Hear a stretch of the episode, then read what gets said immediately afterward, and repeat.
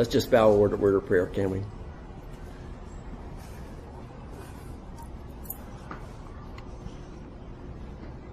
Let's see, is that working? Yeah. Lord, we, we have gathered here this morning with a great deal of joy. And we pray, Father, that your word would even cause our joy to rise up and to overflow. Lord, may we rejoice today in who you are. In Jesus' name we pray. Amen. You know, we've come together today not to criticize the evil ways of our culture, not to blame the world for our problems, although sometimes we like to do that, not to talk about the games yesterday, not to complain about the needs we have, our hurts and our exasperations. No, we've gathered this Lord's Day to worship and honor and praise the living God, who has redeemed us from darkness into his marvelous light. I want you to never, never lose sight of the greatness of Jesus Christ. Now, this word great is, is overused a lot. I was asking Julie on the way here, how would you define great? And of course, we were headed to church, so she gave me a really good answer. You're not a great one. I gave it. I gave it. Yes. Superior. Superior. Um... The word great, if you look up a dictionary, uh, of an extent or an amount or intensity considerably above the normal or average. You know, I want to use the word great in a little bit different manner. I want to talk about some other ways to think about greatness. But, you know, you know we, we use the, the word great all the time. And so here in Psalm eighty-six... Just let's look at eight, eight through ten, verses eight through ten. There is none like you among the gods, O Lord, nor are there any works like yours. All the nations you have made shall come and worship before you, O Lord, and shall glorify your name. For you are great and do wondrous things. You alone are God. So after King David wrote this, I have to wonder, what was King David talking about here? Verse ten says, you are great and do wondrous things. You alone are God. This word, this verse gives the reason that all the nations are going to come and bow down before him and glorify him, because he's great and has done wondrous things. And his greatness is also the reason for verse eight. If you look back at verse eight, that there is none like him among the gods. And so if we think about the word great, it's above normal or above the average. We can say, well, Jesus, God is greater than all the other gods. He's above average of all the gods. Well, that's not what we mean. In other words, God's greatness makes him stronger than all the nations of the world, as well as all the gods of the universe. But he rules all other gods, and he rules all nations because he is great and does wondrous things. There is none like him. He alone is God. Although every one of us is familiar with this truth, sometimes, like Pat prayed at the conclusion of worship, we lose sight of it. We lose sight of it. We become burdened down by the things that we hear in this world. We lose sight of who Jesus is, who God is. And we need to be reminded. One thing we need to be reminded of is that the, the greatness of God is central to all of life. It is the core of your life. You know, one of the things that draws us together in worship every Sunday, every week, is that although we may lose sight of it, each one of us is completely convinced that God is great. And not only great, but very great, such that his greatness has no limit. What's more is our belief that this, that this thought, this truth, is central to our lives. I mean, why else would we get up and come to this park to be with one another and share these hour and a half, two hours together, except for the greatness of our God? This fact is relevant to everything we think, everything we feel, everything we do, both as individual members of Christ's body and corporately as the body altogether. we understand that recognizing the unparalleled, incomparable, unequaled, unrivaled greatness of God is crucial to spurring us on to continually care for people and to spread the gospel and to rejoice in the Lord. Why is this? Because we believe that every person needs a vision of God's greatness, no matter what country they're from. Mango Tree Church in Zimbabwe needs a vision of God's greatness. They need to know how much they need Jesus and how the great Savior Jesus is. So I want to encourage you today and even persuade you, if possible,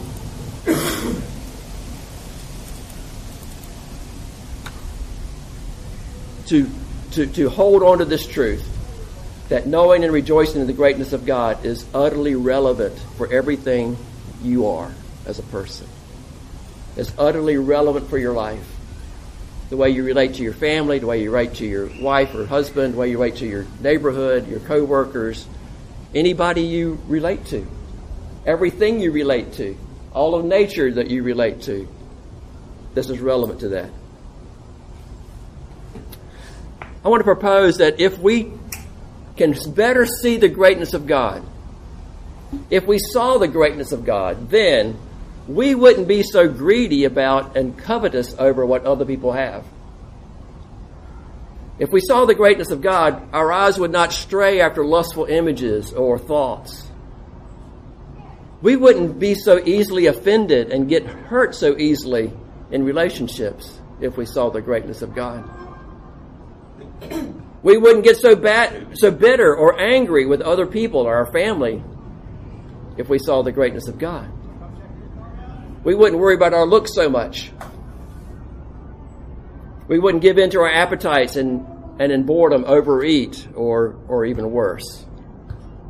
We wouldn't waste time reading or watching mindless, sordid, defiling movies, T V programs, social media, you name it. That wouldn't have any interest to us. We wouldn't be dis- so discouraged about our evil culture if we truly saw the greatness of God. Now, appreciating the, God, the greatness of God brings so many more blessings into our lives, but only as we keep this reality growing in our minds and hearts. That's why we join together on the Lord's Day, to lift up the Lord Jesus and make him great among us. What we all want is what's promised in Second Corinthians three eighteen, where Paul says, "We all with unveiled face, beholding the glory of the Lord, are being transformed into the same image from one degree of glory to another." Do you feel like you're being transformed from one image of glory to another? That's what we want, isn't it? We want to be transformed. And then it says, "For this comes from the Lord who is the Spirit." When we see and admire and pursue the greatness of God, the glory of God, he works to transform us from one degree of glory to a greater degree of glory. Isn't this what you want? Isn't this what you want? Because if you don't want this, I'm not sure I've got a message for you. This is what we all want. So do you look to see the greatness of God? Is this, is this on your to-do list every day? Let me see if I can find the greatness of God today. What we need more than anything else is to see the glory of God. This is what Moses wanted, isn't it? You name, you name an Old Testament personality, they wanted to see the greatness of God. You name a New Testament personality, they wanted to see the greatness of God. Why? This is the purpose for which we were created. Now let that sink in. God didn't It's not like God didn't have a plan when he made us, when he equipped us with the faculties that he gave us. He equipped us that we might experience and know his glory and appreciate it and marvel at it and rejoice in it. Just think how life would be if each person you knew found deep satisfaction in knowing the greatness of God. If every person you knew found great and, and eternal satisfaction in knowing God. So if you've seen God's greatness, then your family and your neighborhood and your coworkers need to see it in you. And what do you think could be an obstacle to that?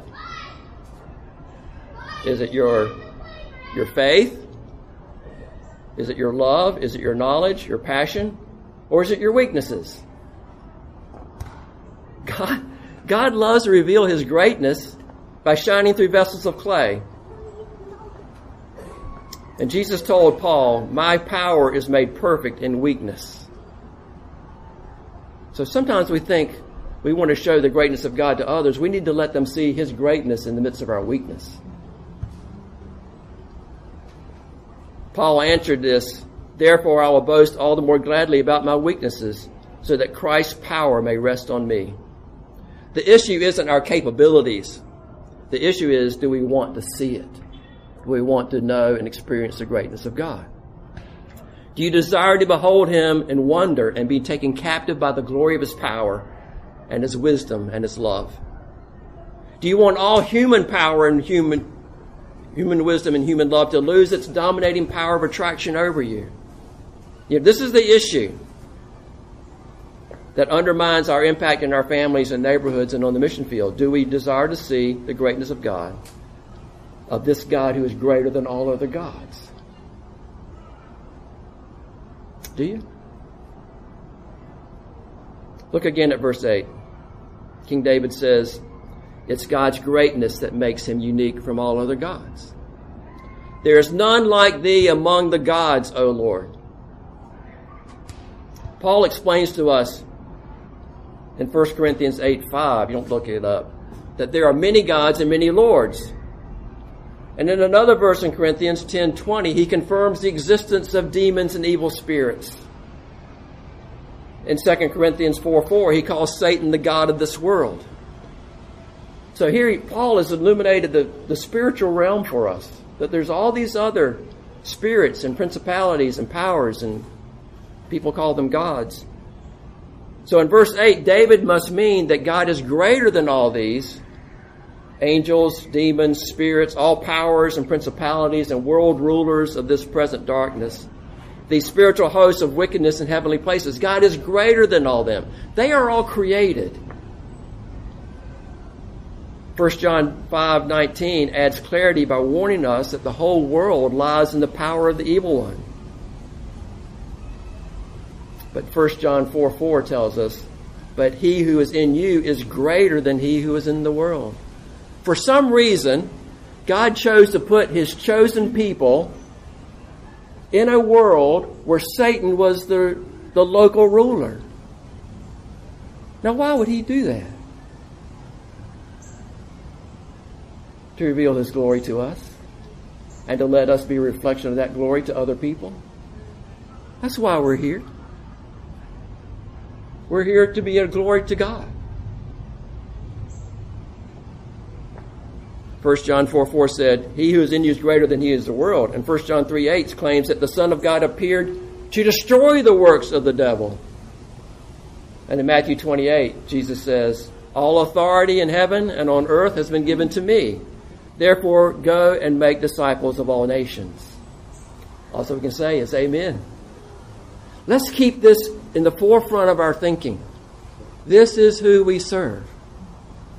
We belong to him. We praise his name forever.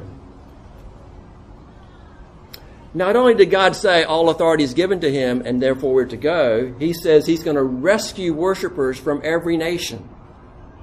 Verse nine says, all the nations you have made shall come and bow down before you, O Lord, and shall glorify your name. One thing that this tells us is that the great commission God gave will never fail. It cannot fail. If you ever get discouraged in serving God, turn to this passage in Matthew twenty-eight and remind yourself, preach to yourself that God cannot and will not lose. He is greater than all the nations, and in his greatness he will bring the nations to himself. The Great Commission cannot fail. This verse doesn't speak of mere possibilities. It speaks of absolute certainties. This will happen. All the nations you have made shall come and bow down before you. How many nations has God made? All of them. Every nation, every tribe, every group of people. This is echoed in Matthew twenty-four fourteen, where Jesus says, "The gospel of the kingdom shall be preached throughout the whole world as a testimony to the nations. Then the end will come." This is God's will. It will happen. It's also foretold in Psalm twenty-two, twenty-seven and twenty-eight. "All the ends of the earth shall remember and turn to the Lord. All the families of the nations shall worship before him, for dominion belongs to the Lord, and he rules over the nations." Sometimes it's hard to, to see that, that God is ruling over the nations. But this is where you have to take the Word of God and compare it to your own thoughts and feelings about what you see. What does this all mean? God is great. He is so great that he cannot lose. Even Matthew sixteen eighteen says, "I will build my church, and the gates of hell shall not prevail against it." Jesus will not be denied his inheritance that was promised to him in Psalm two eight. "Ask me, and I will make the nations your inheritance, the ends of the earth your possessions." Do you get you get the, what the Scripture is getting at here? If you go to a, a thesaurus or something that, that would tell you about the, the, the words in the Bible and look up "great" or "greatness," you'll be amazed at the number of times you see it listed. When you hear of Jesus, is this the Jesus that comes to your mind? The ruler of nations. The one that every nation will come and bow before him. The one who receives worship from every nation. The one who possesses every nation. The one whose church shall prevail against hell itself. I want to know him like this. I think all of us want to know Jesus like this. This is who he is. Not that we might be glorified, but that he might be glorified. We want to know him like this, but sometimes the depths and riches of his nature remain elusive. So today I want to look at Hebrews, Hebrews chapter one, verses one through, actually I think we'll go through verses one through five, to see some amazing truths about the greatness of Jesus, which will help us to see him larger every time we look to him. My goal is that every time you think of Jesus and look to him, he's bigger than he was before. He's more superior than he was before. He looms ever greater in your sight and in your estimation and in your worship.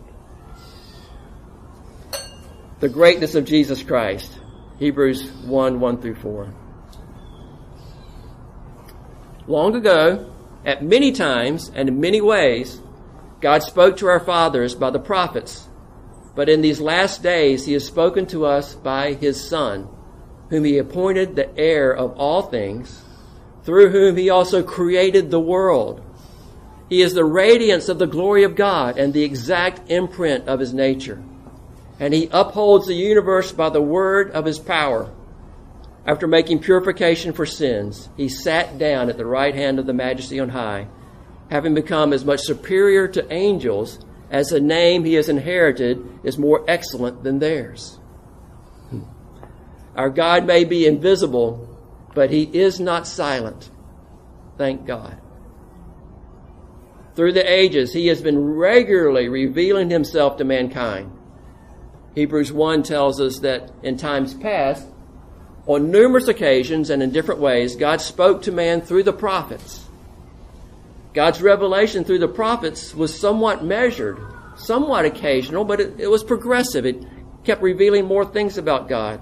It continued over centuries as he spoke to men by dreams and visions, by ordinances, by angels, and even by the spirit of prophecy.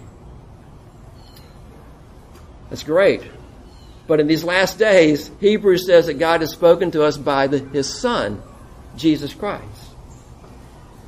Now, consider the greatness of the one the Father would choose to reveal himself exactly to all mankind. The one the Father chose to present his own majesty and glory to us. Just suppose you wanted to represent yourself to someone else. And this someone else was someone that you wanted to bestow a glory greater than they had ever known or even ever deserved. Who would you choose to represent you to someone else?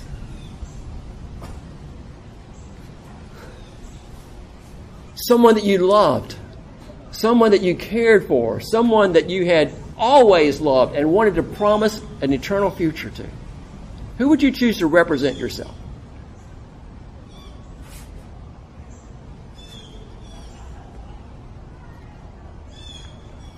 To those who wanted, who needed, a, you wanted to bestow a glory upon them that was greater than they'd ever known or could ever deserve. This is important for us to ask about this thing about glory, because it's glory that we need, isn't it? What do I mean by this? Well, we look at Romans three twenty-three. For all have sinned and fall short of the glory of God. Think about it this way. We have a glory deficit because we disobeyed God. Each one of us has fallen short of measuring up to the glory of God. Our race has failed God's command to love and obey Him. And not only did we fall short of it, we made a wicked swap. We exchanged the offer of God's glory to us through obedience for man-made ideas and images.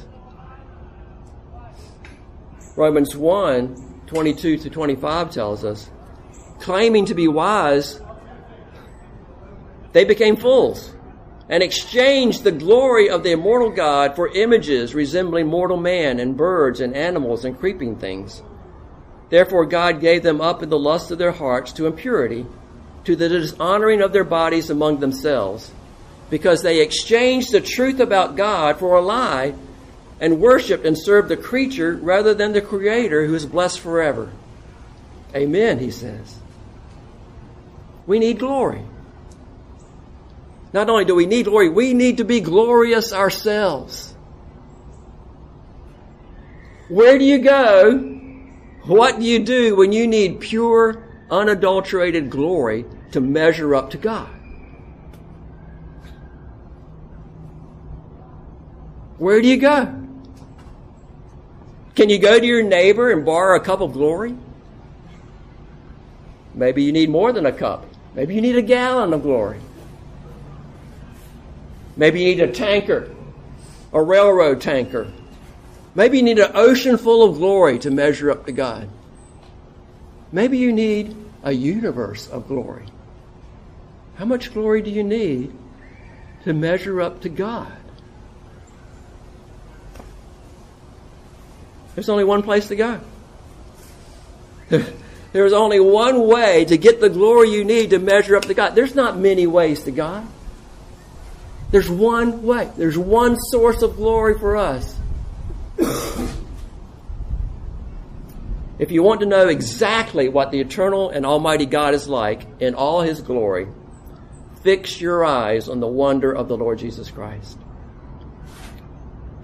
And He not only radiates the glory of God to us, He offers to freely share with us the same full glory with us. When He puts a robe of righteousness on us and says we are clean because of His sacrifice, now we've got the glory we need. There's only one place to go. These first few verses of Hebrews show us facets of the greatness of God, the greatness of Jesus Christ. Here and in other places, we find that Jesus is superior to the greatest prophets, superior to the angels, superior to the priests, superior to the kings, and He's greater than the temple. Our Lord is indeed superior to and greater than anyone and anything. We see His greatness in relationship to the universe. Think about the universe. I know Jessica loves to see the stars. Jason too. Those galaxies. Maybe maybe you've seen those pictures from the Hubble telescope. Far off galaxies and the, the pillars of creation and all these things that they've named. And they talk about how far they are and how distant they are and the temperatures involved and all these things just... And then we read the Bible, it says, the heavens declare the glory of God. But look at this verse two and verse three of Hebrews one. But in these last days He has spoken to us by His Son, whom He appointed the heir of all things, through whom He also created the world. He is the radiance of the glory of God and the exact imprint of His nature, and he upholds the universe by the word of his power. I want to point out three things from this. He is the heir of all things. He is the Son of God. He is the Son of Man. He is the chosen one who will inherit all things. As sovereign of the Lord of the universe, the world belongs to him, so it is right that he would receive all things. And amazingly, he has chosen to share this inheritance with those who call upon his name. Hebrews three six tells us that God is our portion by saying, this mystery is that the Gentiles are fellow heirs, members of the same body, and partakers of the promise in Christ Jesus through the gospel. Through this gospel message, the faith that he's given us, we become co-heirs with Christ. He is the creator of all things. Colossians one sixteen tells us, for by him all things were created in heaven and on earth, visible and invisible, whether thrones or dominions or rulers or authorities. All things were created through him and for him. You know, Jesus didn't have a beginning at Bethlehem. He was present before the world began. In fact, he is the one through whom creation was made. And he upholds all things.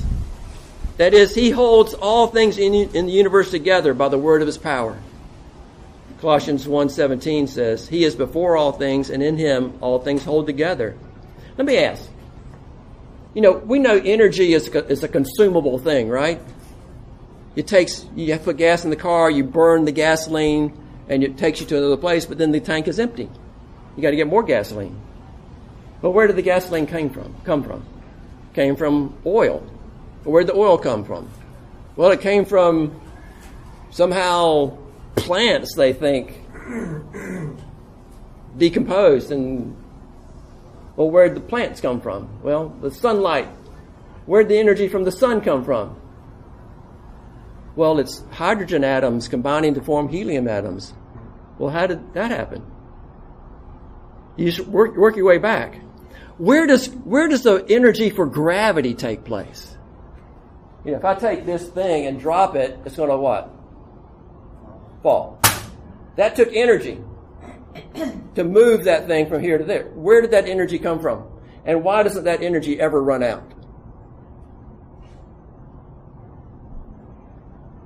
I could drop this a billion times, and every time I dropped it, I, I turned loose of it, it would fall. And no, we would we would say, how did where did the energy come from to do that? Where does the where does the energy come from to hold the moon in orbit around the earth, or the earth around the sun? Christ holds all things together. You know, my favorite. That's not even my favorite. My favorite is the strong and the weak forces inside the atom that holds an atom together, because it doesn't work the way it should. I mean, the proton is positive and the electron is negative, and they should collapse. Opposites attract. But the protons live together in the in the core, and they should repel each other, and they don't. So there's a strong force that holds the protons together, then there's a weak force that holds the electrons away from that. Where does that come from? And why doesn't it ever get tired? Because Jesus holds it together. He's the heir of all things, the creator of all things. He holds all things together. It's in Jesus that we live and move and have our being. So that's the greatness of God in relationship to the universe. We can also see his greatness in relationship to the Father himself. Who is this that created all things and upholds all things and is heir of all things? Well, it says his Son. His Son. You know, Jesus is God's Son. He is unique in that he is the only begotten Son of the living God. And that's another whole message about the word begotten. He is the begotten, eternal, second person of the Trinity, one in essence with God. And then it says Jesus is the radiance of God's glory. Now, what is radiance? Radiance is one of those words we all know exactly what it is until somebody asks us to define it. Then we think, oh, wait a minute, what, does it, what is radiance? The woman was radiant as she came down the aisle to get married. Is that what you mean? The sun is radiant in the sky at noon. I can give you other words to, to define it, but it's still difficult. It folds into the glory. That still doesn't help. Yeah, the, the, the simple way to think about it is it's the emitting of light or a quality of glowing. Some translations say he is the brightness. But radiance is also known as great happiness that's apparent in someone's expression or their disposition. Jesus radiates the glory of God. Not only is it exactly like the Father in his essence, but the way he relates to us is the radiance, his enjoyment. He transports the glory of God to us. Yes, he brings it and makes it visible to us. Jesus radiates this happiness of God in his creation and his grace for creation. Moses' face shone. He reflected God's glory. Stephen's face shone as if he was the face of the angel. He too reflected the glory of God. Jesus did more than reflect glory. God's glory radiated in and through him. Let us be faithful believers in Christ, so that we might radiate the glory of Christ.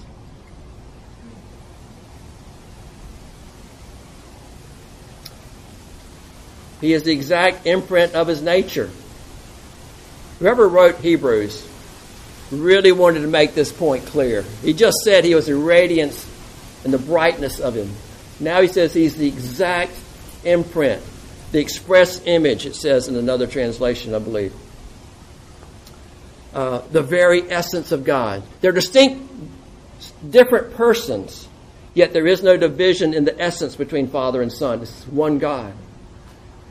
Even to the point, this representative that, that the Father chose could say to his disciples, "He who has seen me has seen the Father."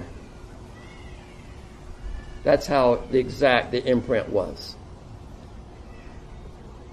And then finally, in this passage, we see his greatness in relationship to mankind. God revealed himself in his Son, and his Son revealed God to mankind. Jesus is God's prophet and his priest and his king. He's also the Word. He is both the message and the messenger. And he is declared not only great for who he is, but for what he has done for us. Now, what has Jesus done for us? I heard that in a mission trip one time. Somebody said, "Well, what has Jesus done for me?"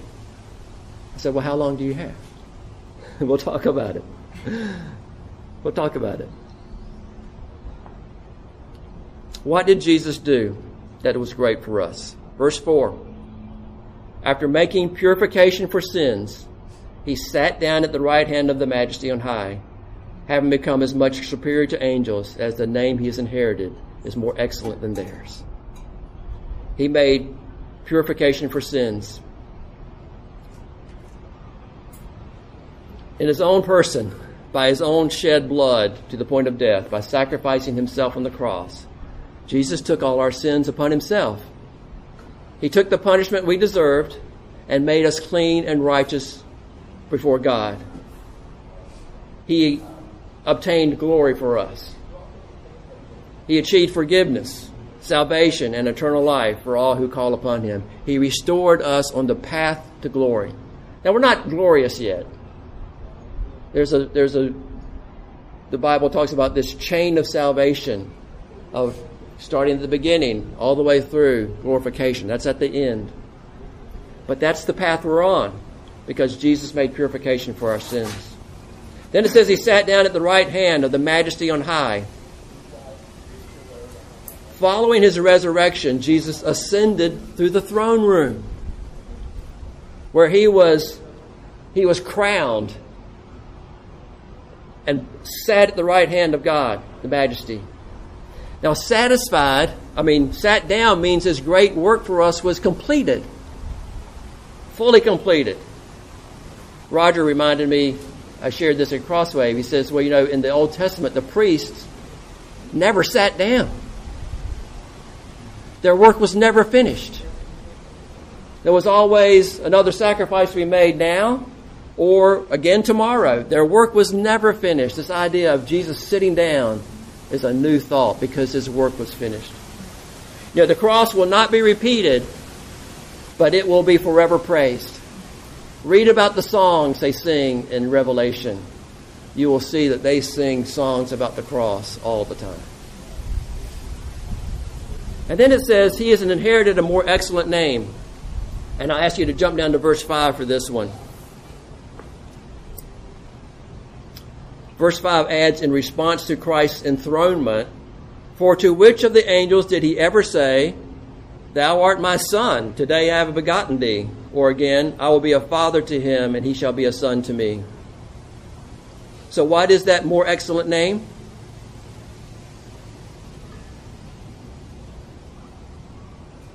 He is the Lord, the Son of God. The Lord of all. The Son of God, the second person of the Trinity. Jesus is not, Jesus is his name, but that's not the name that they're talking about here for the more excellent name. And as the Son of God, as the Lord, he is the head of the church. Colossians one eighteen reminds us. And he is the head of the body, the church. He is the beginning and the firstborn among the dead, so that in everything he might have the supremacy. I ask you today to make it your goal in life to seek and to pursue knowing the greatness of God. I've had a lot of time to think about my next step in life. And I keep coming back to this. What could be better?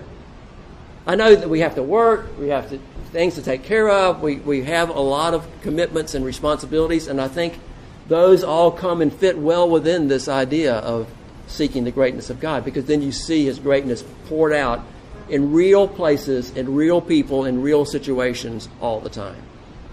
It makes you more useful for his work, not less useful for his work. So I ask you to seek and pursue knowing the greatness of God, and I'll take you back to Second Corinthians three eighteen.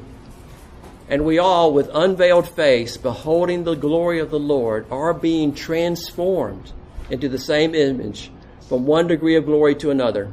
For this comes from the Lord who is the Spirit. And let me leave you with this. When we begin to see how great God is, then we will begin to experience life as God designed it. We will both enjoy and share every good gift God has given us. We won't want, we won't covet what other people have. We'll want to share everything good thing that God's given us. Our eyes will not be searching us for lustful things. Our eyes will be filled and satisfied with his beauty and his splendor. So our whole pursuit will change. We, we can rightly pursue love in our marriage and relationships and not get so easily angered and offended. His peace will root out bitterness and will rule in our lives and our families and our friends as much as we allow.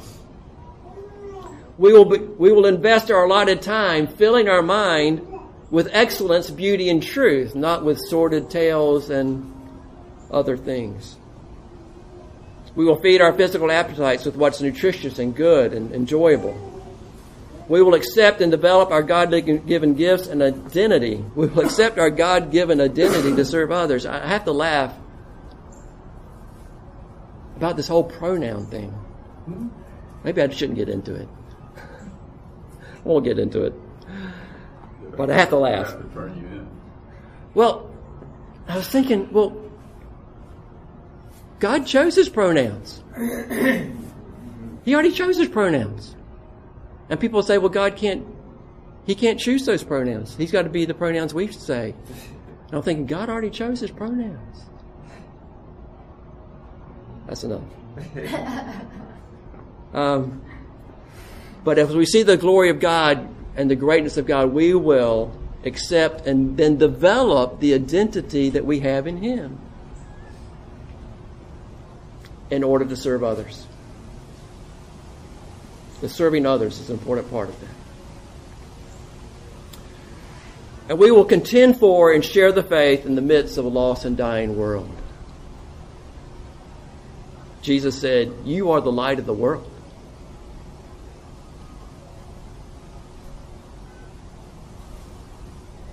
Look to somebody and say, you are the light of the world. You are the light of the world. Even on the Zoom call, you are the light of the world.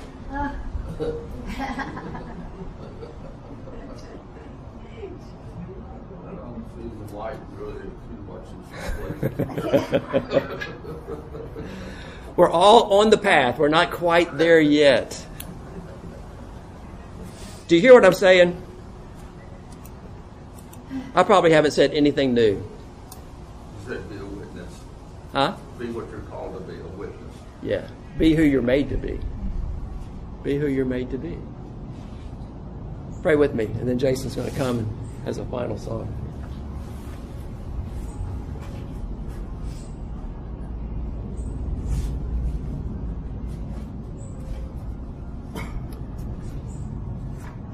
Lord, for some reason that phrase, oh, he's so heavenly minded, he's no earthly good. Lord, I, I just reject that thought. That's not what I'm talking about. Lord, I'm talking about being transformed from one degree of glory to the next. Lord, that we might prove and show what is reasonable worship.